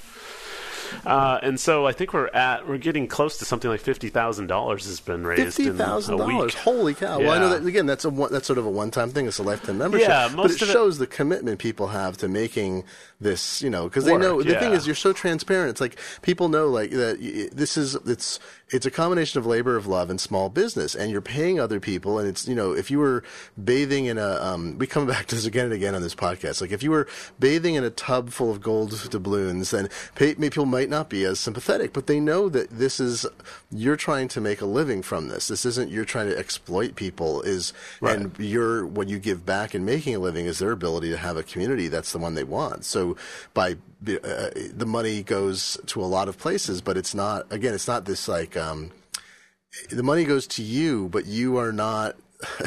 I, I know. It's funny. There- I- Not that people shouldn't be rich, people shouldn't make money, but in a community situation, I think people are so much more comfortable if they know all the pieces that are in place and they know that the money Yeah. is going essentially to keep the community going, not to build, you know, a second house or something.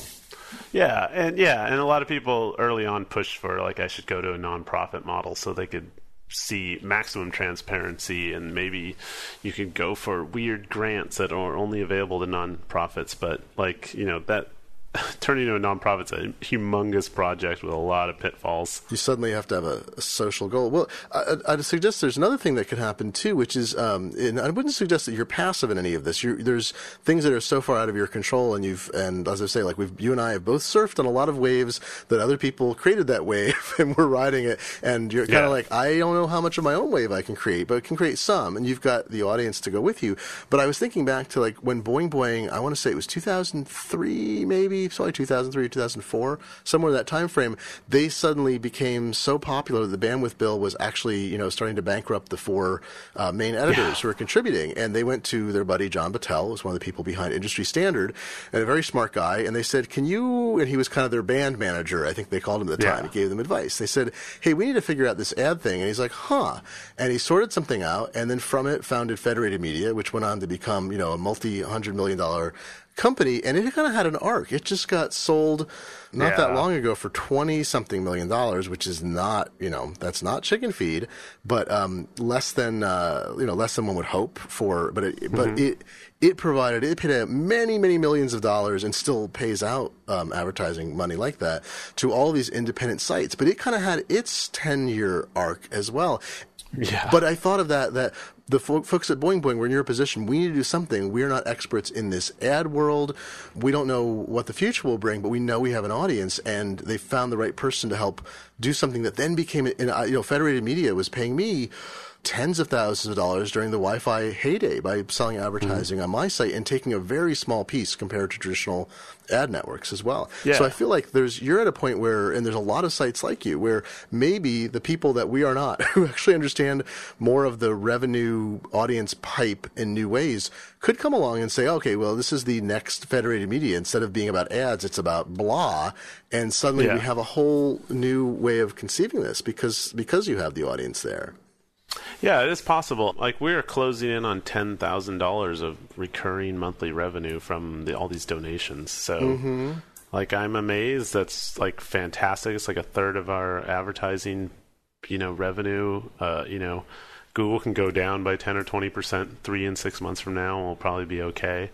So, like, yeah, it's gone. It's gone really well. Um, and I think we'll.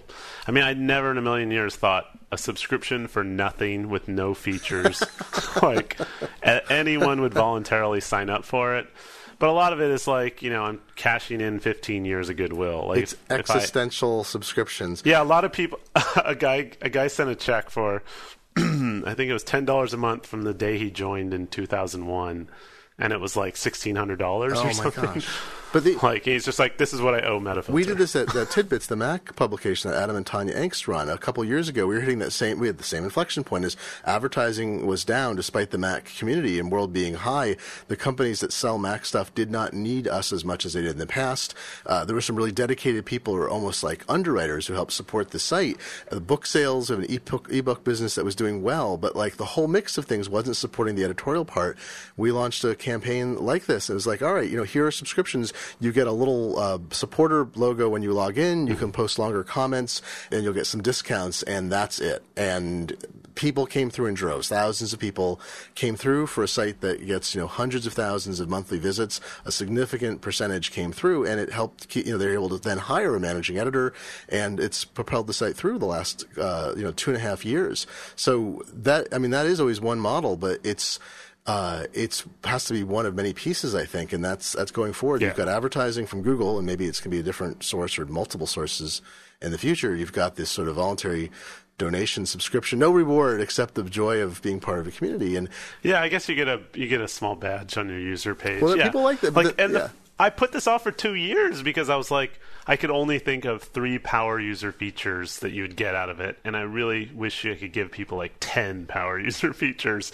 So I never built it, and then it was like, well, why don't we just put a gold star next to supporters' names like everywhere? People love the that's site. the Reddit thing too. Reddit didn't they do like yeah. a, a, star, or badge, or gold, yeah, or something. Gold, yeah. yeah, gold. Yeah, and then and then people are like, we don't even want the star because that would actually affect conversations. People might think that person is right because they have a gold star. Oh, so you only put it on the profile page, not next so to the. their... only yeah, we only put on the profile page. There's no features. It's so fun. I would have done this two years ago if I would have thought it. You know, I don't know, but I never thought I never thought more than a couple hundred people would pitch in, and we're up to like 1,700 people are doing the monthly, and you know, like a thousand people did a one-time thing. I think people are much more aware now that if they don't help support something financially, even at a tiny level, that it's going to go away because we've seen things go away Yeah. over and over again. And I, for a long time, it was like everything's free. They're making money.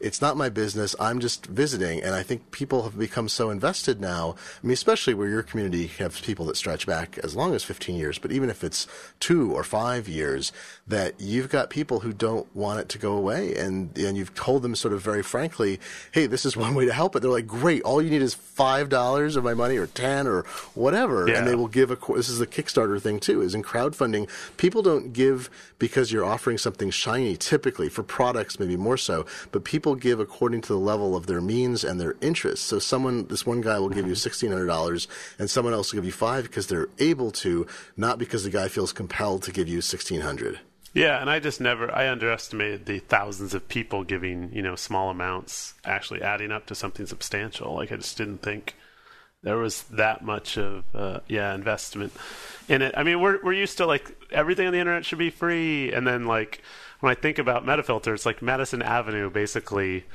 underwrote the last 15 years of like a bunch of nerds goofing around on the internet and you know some ad guys in New York are picking up the tab kind of because like members of the site no, don't even see the ads. It was only for non-members of the site that saw the ads.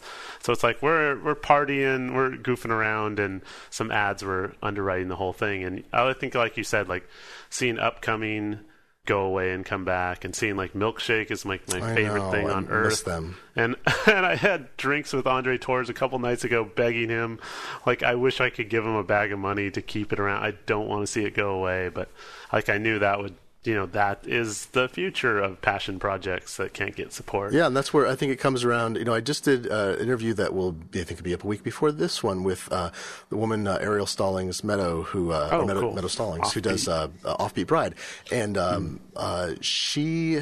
She said, I said, could you launch? I should ask you the same question. I should ask everybody I have on the show.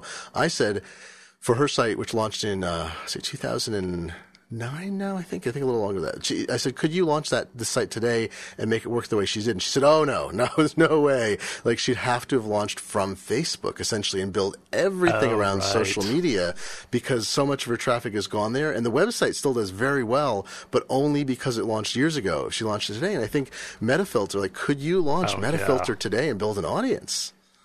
Yeah, I mean, the only thing you point to is like Hacker News does pretty well Yeah. for being like a website and a very specific thing that hits a specific audience. But that's the kind of thing I would have to do. It'd have to be more specific than that. Yeah, but yeah, use vertical the verticals as opposed to the uh, the general the general interest Yeah. anything is very hard to do, and the very specific thing. Um, You just have to be really patient. You just have to be incredibly patient. The more generalist your thing is, it's going to take so much longer to find an audience, and it'll be a probably a bigger audience because of wide interest, but it takes forever. you have to be. It has to be on the side. And I've always answered that question with like, I could never launch Metafilter today because I'm not 24 years old like I was when I started working like 12, 16 hours a day on it.